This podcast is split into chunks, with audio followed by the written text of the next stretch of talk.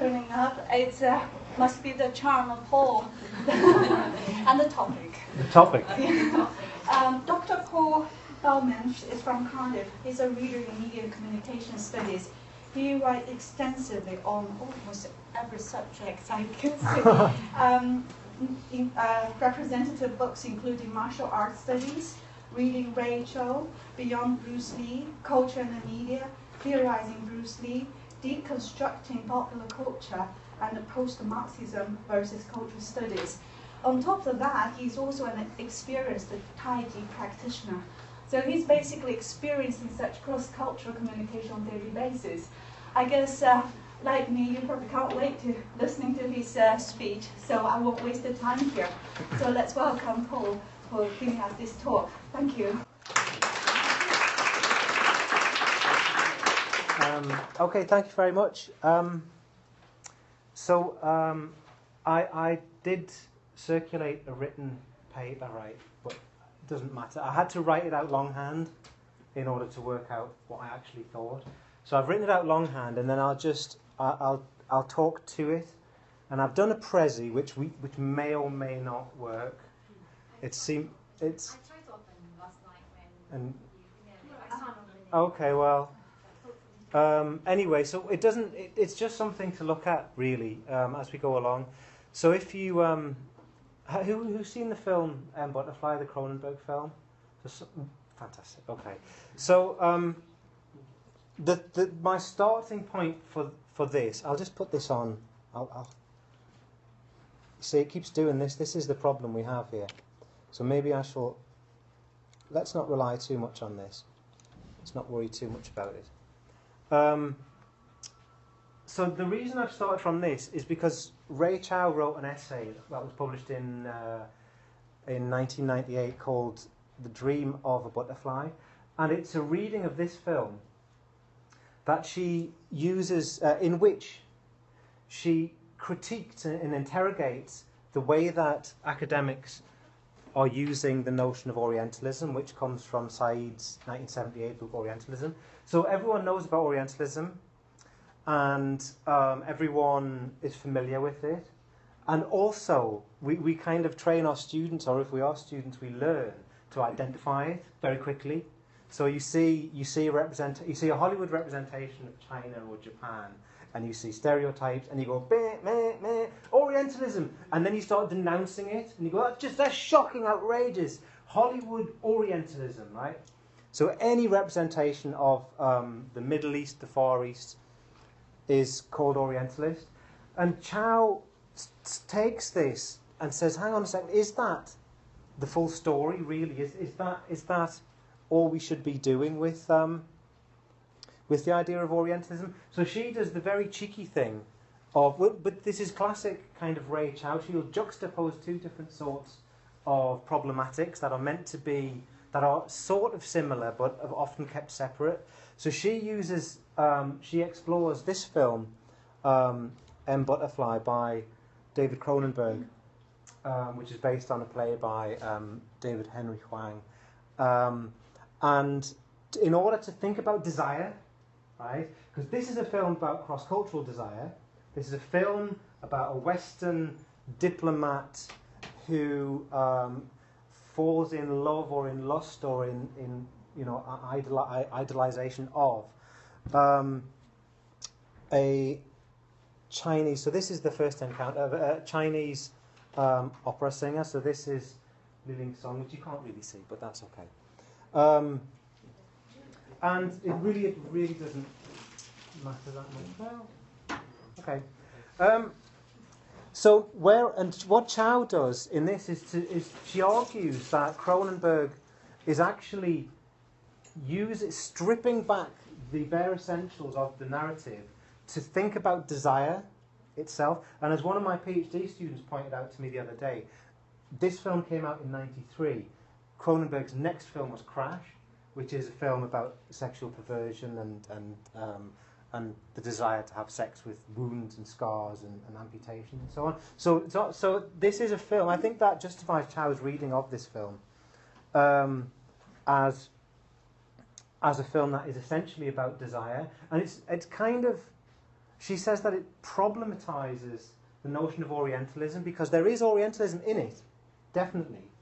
Um, every time you listen to uh, Rene Gallimard talking, he, he kind of orientalizes song and she's his butterfly. He idealizes her. She's, she's not a person for him. She is something about China. She is some kind of um, Orientalist stereotype. But Chow points out there are also there's also desire running in different directions. There are all different sorts of desires at play in this film, and as we learn towards the end of the film, she, when she is revealed as a he, pro- professes a kind of love for Rene Gallimard. So the desire has gone in two different directions. And so Chow explores this, the sense of seduction. So straight away, it's not about Orientalism as some, as some kind of terrible crime, some kind of terrible fetishistic sort of stereotyping of the other. But what is it? What else is going on there? And she thinks through in terms of Baudrillard's idea of the lure um, um, and no, Lacan's idea of the lure and Baudrillard's idea of seduction. So she carries out a Lacanian um, psychoanalytic reading of. Let's have a look. Let's go back to the prison scene. A Lacanian psychoanalytic reading of the play in those terms.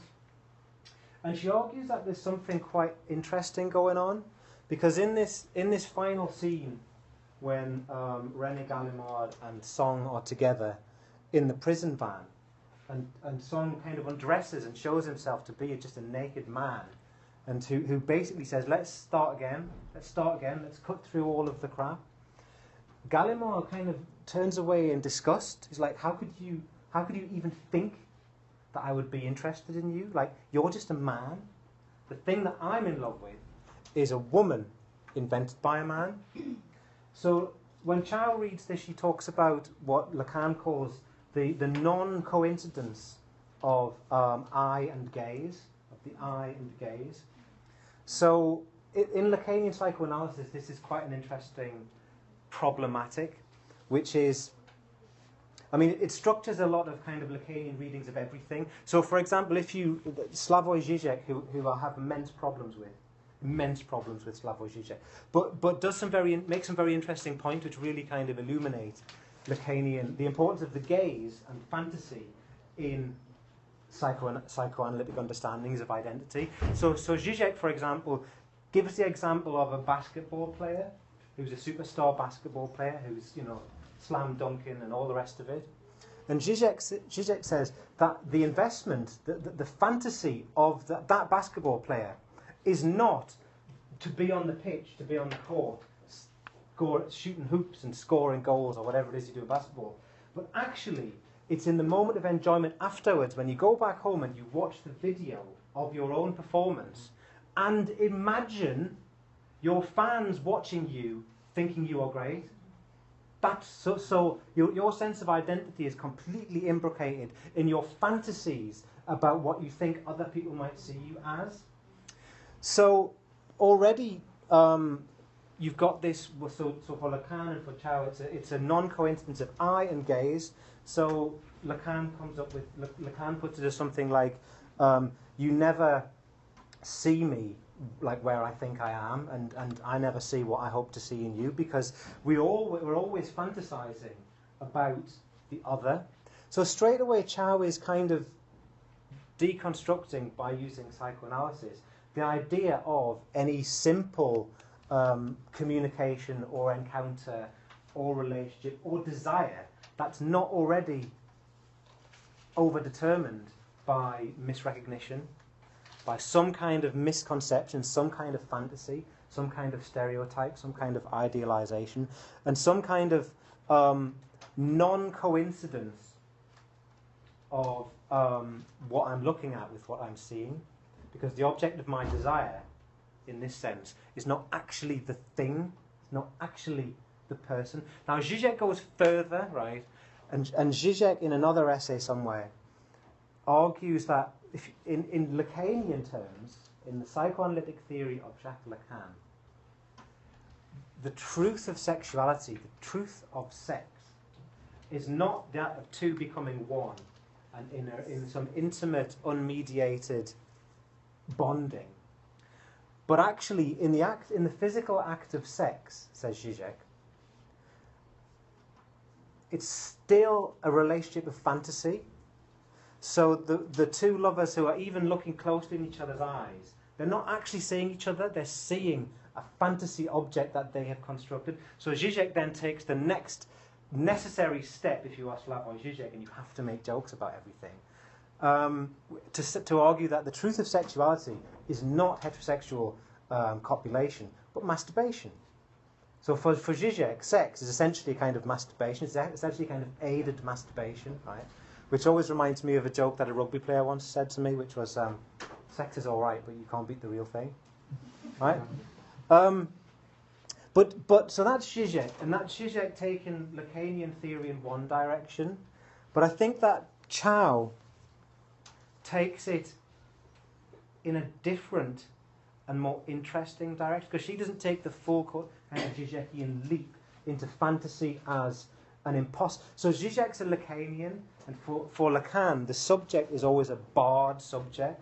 Like we, our relationship with ourself, we can't have a, a truthful relationship with ourself because it's constructed by a fantasy.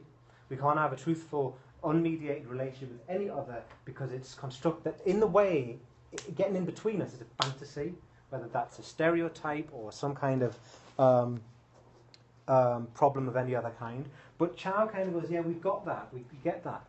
But what can we do with that? And I think that Chow's um, exploration of it um, moves us into some quite interesting ways of thinking because it's, almost like for Zizek or for, for like a hyper Lacanian approach, our identities are organized by fantasies and that's it, and that it's, it's all masturbatory and it's all kind of internal to self. But there's a different take on it, which is the sense in which the argument in um, in psychoanalysis or psychoanalytic cultural theory, which has been quite widely known or widely thought since the 1980s, that ident- that desire and identity are so interconnected that you can't talk about the one without talking about the other. So this goes all the way back to people like the, the, book that the first book that I read this in was a book called The Subject of Semiotics by Kaja Silverman, Silverman, which was published in 1982. And I think that this is an interesting correlation. There's an interesting set of questions about um, the nature of desire, the nature of my desire, right? The nature of your desire, the nature of anyone's desire. And we tend to think that our desires sort of arise spontaneously within us somehow, or if you know the kind of the kind of mainstream treatments of desire are generally kind of Darwinian and, and evolutionists. Like we haven't moved on from like Desmond Morris or whoever it was who wrote The Naked Ape, right? It's like that we're attracted to people for um, biological reasons of the survival of the species and all of this kind of stuff. But the idea that a certain set of fantasies might make you attract might make you attracted to someone or some or, or some idea of something is interesting because that suggests that although our desires don't necessarily arise within us, they can actually change us. So I'm interested in the question of of desire. Is desire something that you can choose? Right? Is it something that you can choose?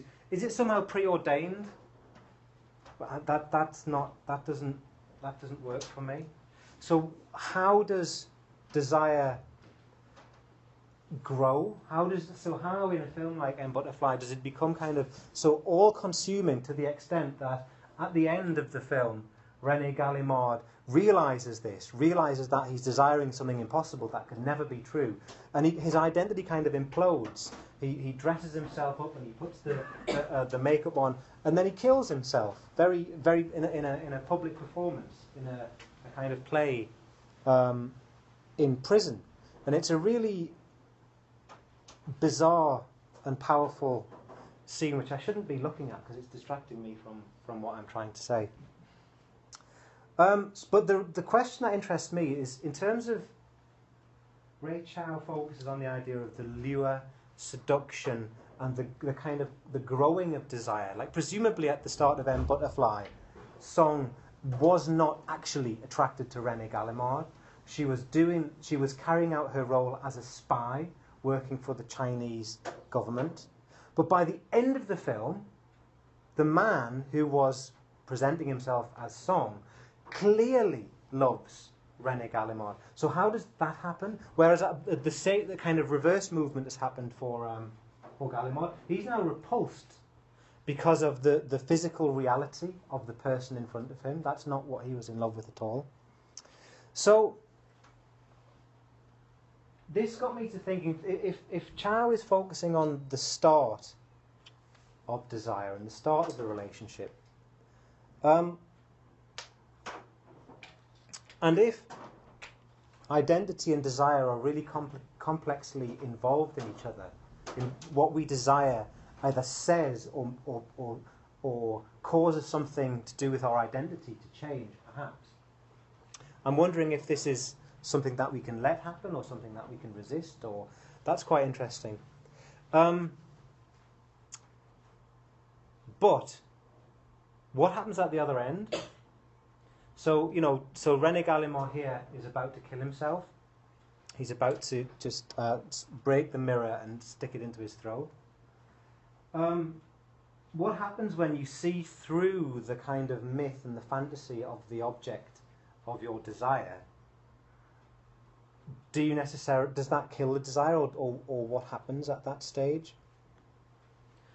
So, in thinking about this, I was thinking that when Rey Chow displaces the question of Orientalism away from um, questions of racism or questions of, of, of, colonialism, and she displaces it onto the question of, of, of, the formation of identity and subjective desire. If we think about the term cross cultural desire, we automatically, or we may automatically, or maybe this is just me, we play that game, what's the first thing you think of? Cross cultural desire. Ooh, sex. Ooh, oh, damn. Did I say that? You know, if we think cross, if we move the word desire and put the emphasis on cross cultural, and we start to displace these questions into away from um, physical attraction and sexuality and so on, and into the realms of culture, then that can be that can be quite potentially illuminating. So, um, so I'm thinking about the kind of there's a long history of of cross cultural desire. Um, which is the Western interest in, say, supposedly mystical cultural practices from China, as exemplified by something like Tai Chi Chuan. Um, so there are some people doing doing a Tai Chi form in Shanghai, um, and this kind of image of China has proven to be extremely attractive to Westerners. And the question is, is that Orientalism? Well, yes, it often it often is. It often is. Well, straight away. So the the study that that interests me here is a book by a guy called Adam Frank, who wrote a book that came out in 2006, the PDF of which is now freely available online, called Tai Chi Chuan and the Search for the Little Old Chinese Man. Um, and the subtitle is Understanding Identity Through Martial Arts. And he talks in that book about the fact that, so he's from America, he's in North America, and he's, he's encountered Tai Chi Chuan, and he thinks it's great, and he loves it, and, and he wants to go to China to learn it. So he goes to China to learn it. And as he's going through the process of learning, so there's him and there's students from all over Europe and from elsewhere. They've all come to, come to Shanghai because they want to find real Tai Chi, right? They want to find ultimate Tai Chi. They don't want hippie Tai Chi that you get in North America. They want so they have an idea of the authentic, an idea and a fantasy of the real, a fantasy of the true. And he comes to the realization that actually what he's looking for is an impossible Orientalist construct of a little old Chinese kind of temple abbot or something with a white beard.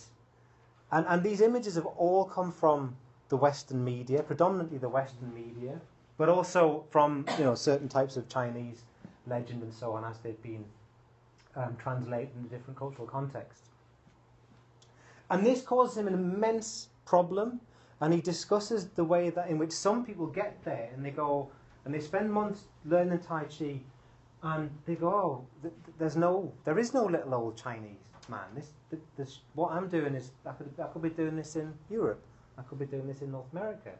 And that kind of shattering of the, of the fantasy. Um, what happens at that stage?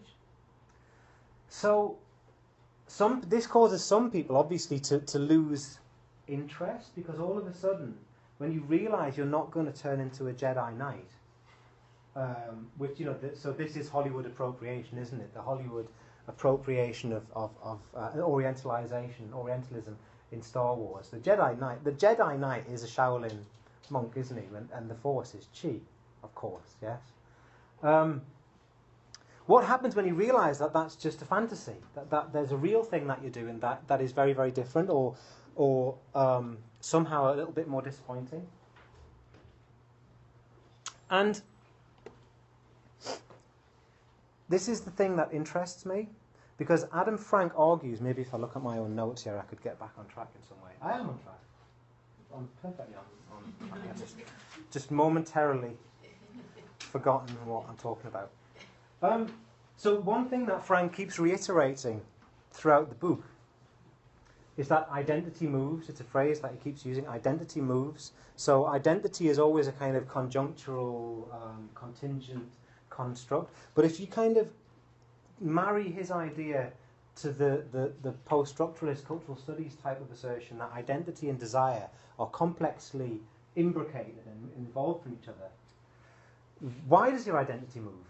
Your identity moves because because your desire moves, maybe.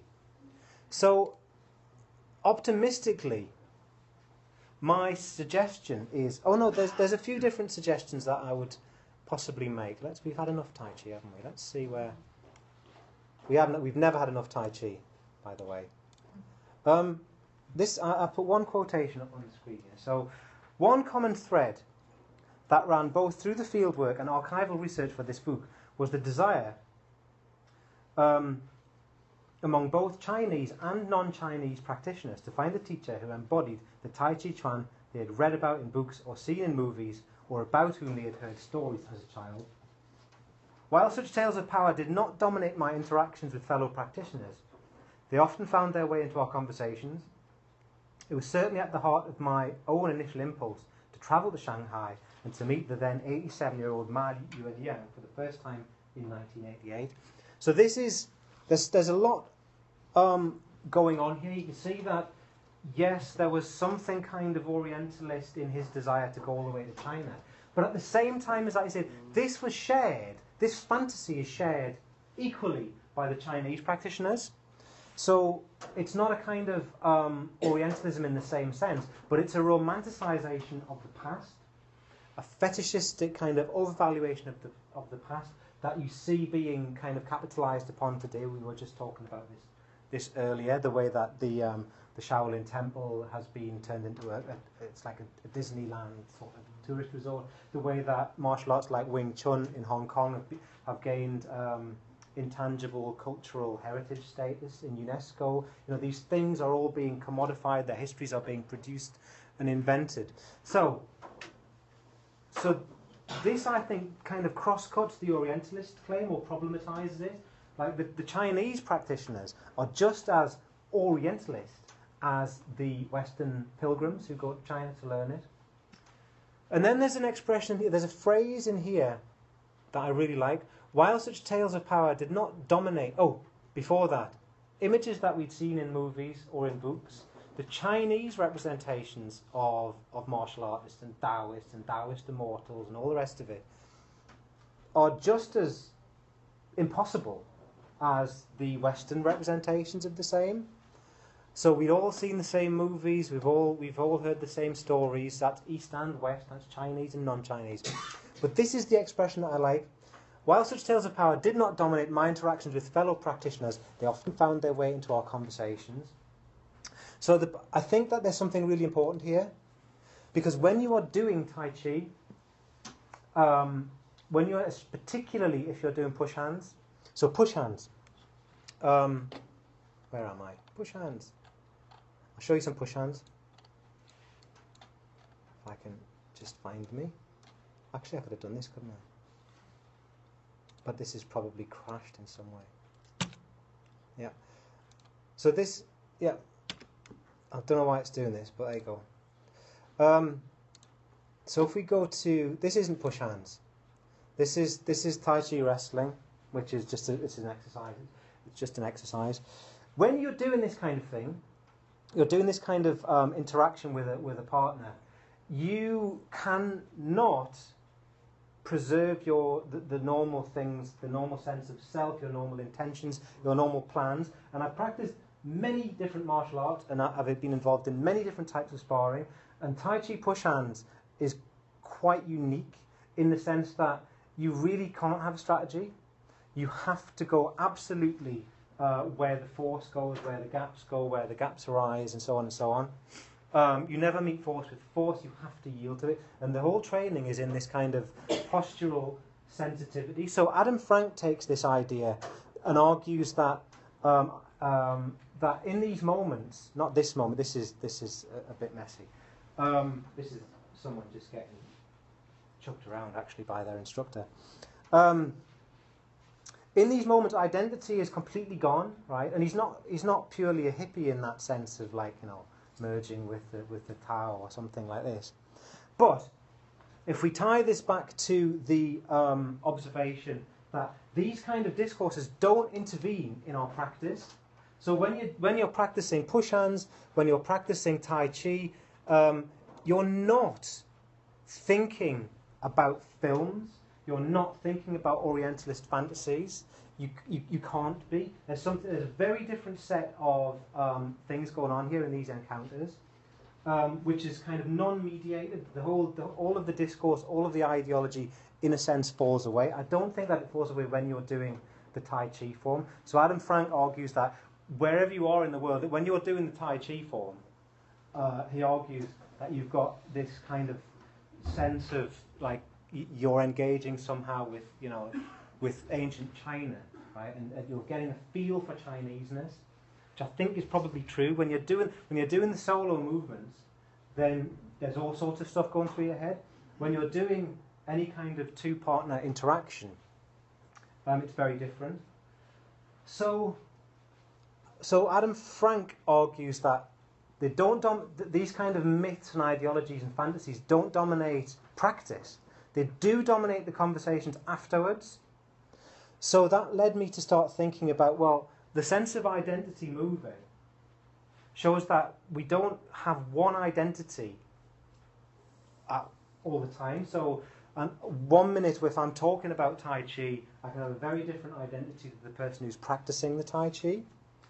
Um, so I think that this the, the sort of physicality of the encounter um, makes identity fall away and leads to a sense in which, um, if for someone like Rene Gallimard in M. Butterfly, reality can never live up to the fantasy that he's constructed.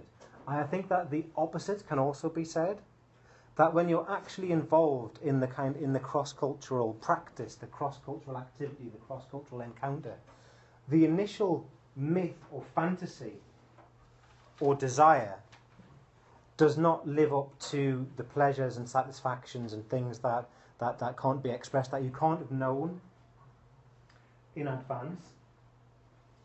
So I'll finish off because these things are always more interesting when it's just a conversation than when it's just someone talking. So I will just, I'll skip to the conclusion. And the conclusion is connected to the idea of the cross cultural encounter. Now, in the first draft of this that I wrote, I, I, went on a bit of a tangent about the Tai Chi that I learned um, in, in Britain, in England specifically, actually.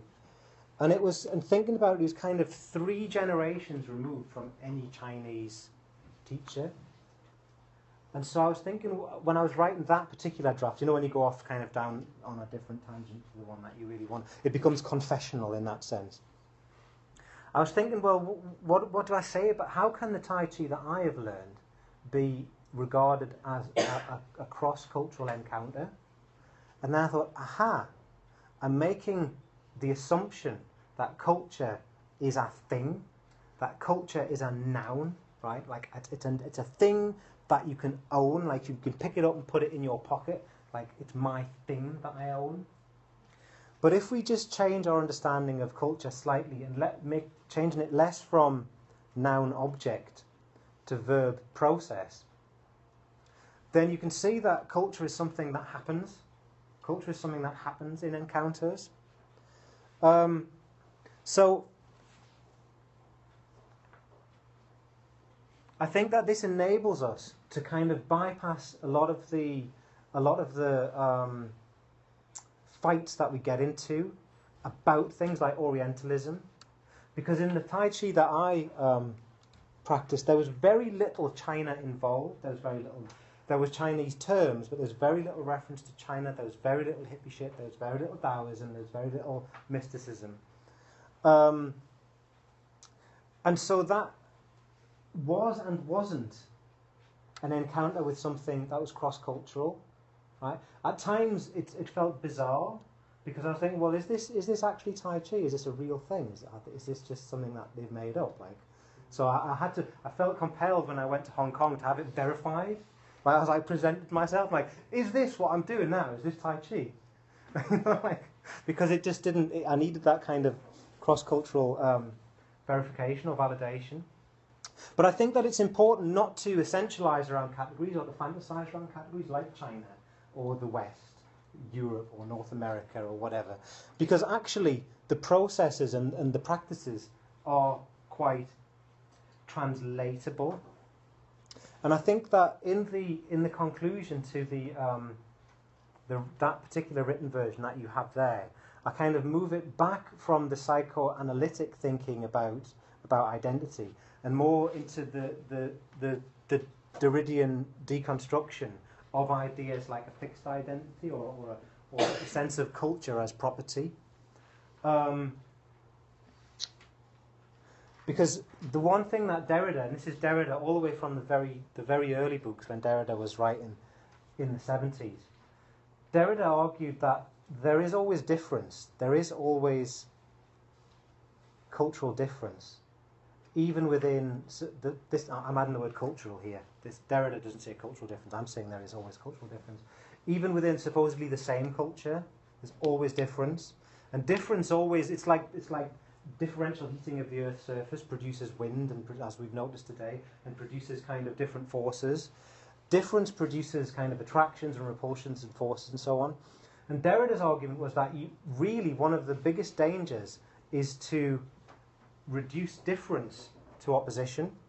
So even, in a sense, even accepting the binary, the Orientalist binary of um, the West and the rest, or, or um, um, Asia and not Asia, or Chinese Tai Chi and not, not Chinese Tai Chi, you're already, you're already involved in, in what are ultimately political and politically dodgy categories you know, if you're going to insist on an essential difference between this is where we talked about authentic, didn't we? Yes, we did just before we started Jan. We talked about I think that this restaurant that we're going to tonight is the most authentic. and then the conversation of, what do you mean what do you mean authentic? And this is like this is the this is if you ever kind of suggest to an Italian that uh, there might be such a thing as good pasta outside of like five miles of where they were born, they, they, they, they just go, what? Are you mad? And you can't get Italian, you can't get Italian food in Britain, to which the only response is, I think that the Italians who moved to Britain and cook that food might be hurt by the suggestion that what they are now cooking is, is not Italian. So, um, so yeah. So this, this, this whole process is, is me using these, using Rey Chow's thinking about sexuality and gender to think about cross-cultural encounters and to work out ways of engaging with them, theorizing them, understanding them in, in ways that don't just, you don't just judge something and go, that's Orientalist, but that's okay. That's Orientalist because it's Hollywood, right? Or because it's, but that's not Orientalist because it's in an art gallery. and it's an installation, and it's got you know sound effects with it. Um, I don't like that kind of thing, but at the same time, it, it, it's kind of working out how do we move on from these these core problematics of things like post-colonialism and cultural studies. Um, there's some more Tai Chi there. I think I might end by showing you um, me getting hit in the head. This is me getting hit in the head. Wham! Right. And the good thing about that is that was an uh, authentic Sao Choi from uh, Choy Li Fut. So not just any hit in the head, but an authentic bang. So I'm going to end on a bang. I'll stop there and um, ask me anything you like, and I'll do my best to answer.